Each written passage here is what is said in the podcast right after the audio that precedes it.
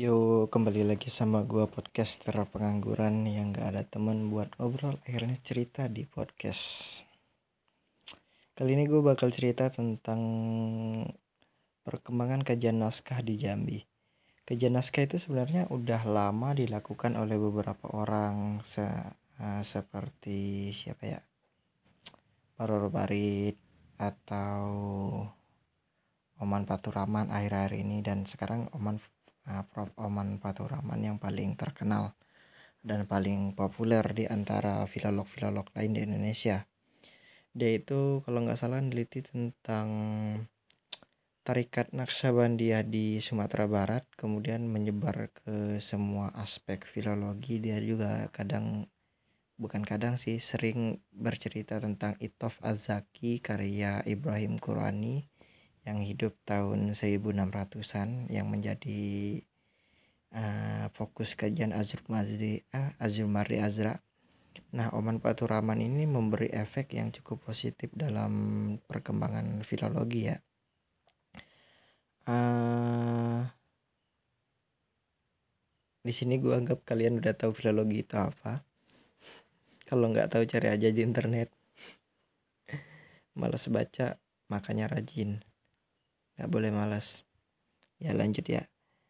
Uh, jadi setelah Oman Fatur Rahman ini memperkenalkan bukan memperkenal sih mempopulerkan filologi uh, dia banyak pengikutnya apa banyak pengikut pengikut dia yang karena yang melihat potensi besar di balik filologi baik secara karir maupun potensi akademis eh, maksudnya intelektualitas karena ternyata Indonesia itu menyimpan eh, ribuan bahkan mungkin puluhan ribu bukan mungkin memang puluhan ribu manuskrip gitu. Di Jambi aja itu punya ratusan bahkan yang terdata. Uh, di Ciputat itu kalau nggak salah ada namanya kelompok pecinta naskah atau lupa gue pokoknya kelompok filologi yang kajiannya fokus terhadap naskah-naskah klasik khususnya naskah Islam kan. Nah, terus bagaimana dengan Jambi? Jambi itu mempunyai beberapa tokoh filolog seperti Ali Muzakir terus ada satu orang tokoh perempuan dosen juga kayak kayak kayaknya ya. Dia nulis tentang um, tentang Naksabandia wa Qadiriyah Qadiriyah wa Naksabandia di Tungkal. Tapi kayaknya itu bukan filologi deh. Tapi kajian dia menyangkut banyak manuskrip-manuskrip. Yang gue tahu sih baru Ali Muzakir tapi ada beberapa skripsi yang menulis tentang uh, filologi Jambi. Kayak yang ada di Win Jogja kalau nggak salah itu dia bahas tentang naskah di di Sarolangun walaupun sebenarnya naskah yang dibahas uh, enggak memang naskah sih. Naskah Sarolangun yang bercerita tentang tauhid.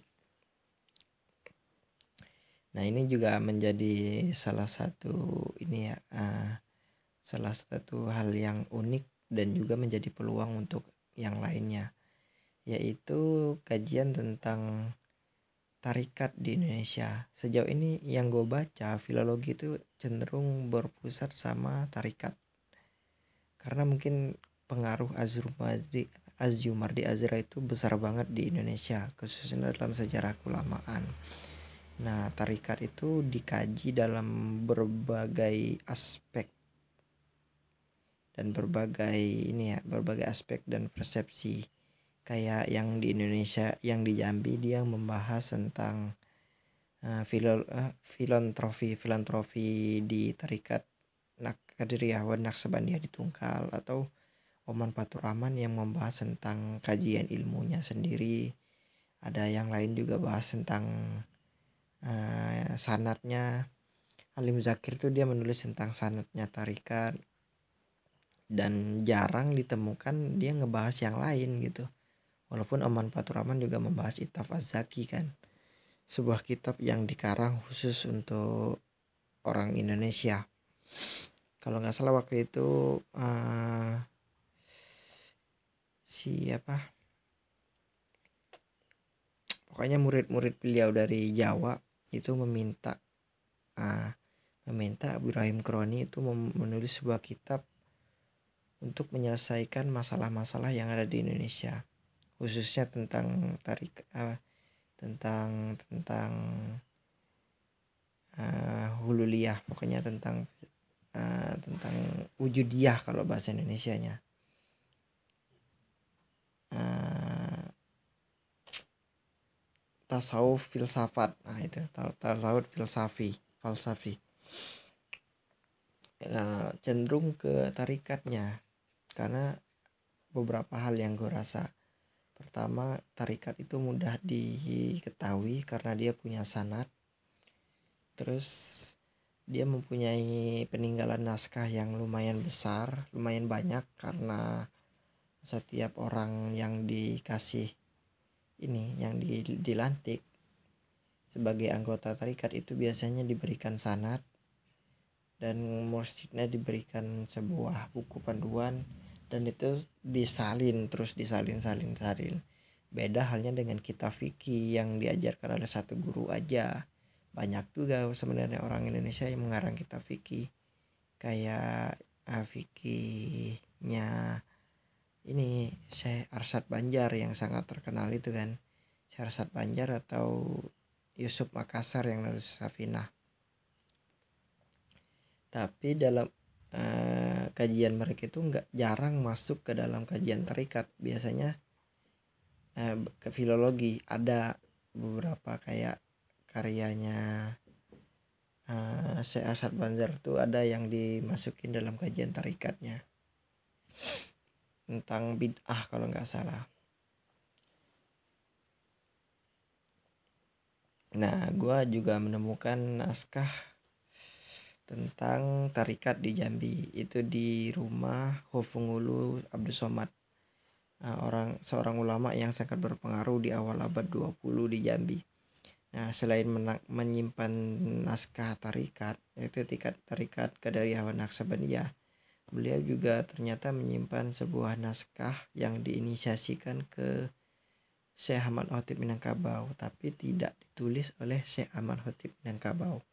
Nampaknya si orang ini menulis ucapan Syekh Ahmad kira-kira kayak gitu.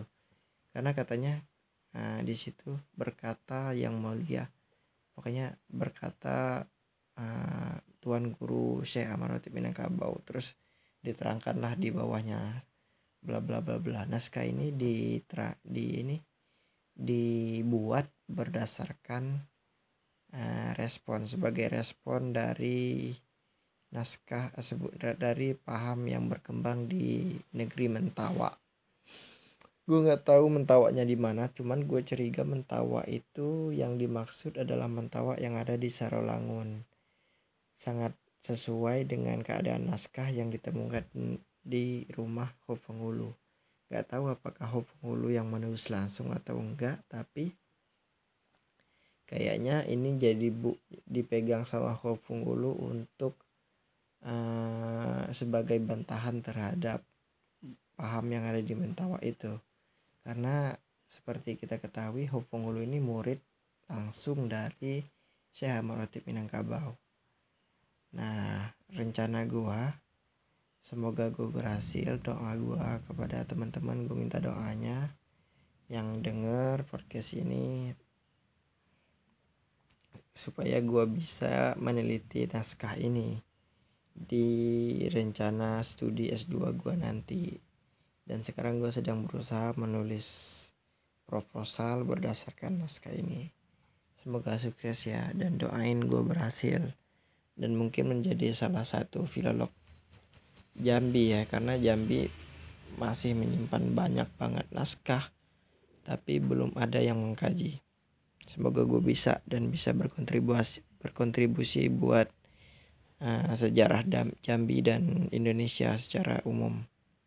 Wassalamualaikum warahmatullahi wabarakatuh. Eh salam. Biasanya enggak. Yaudah bye bye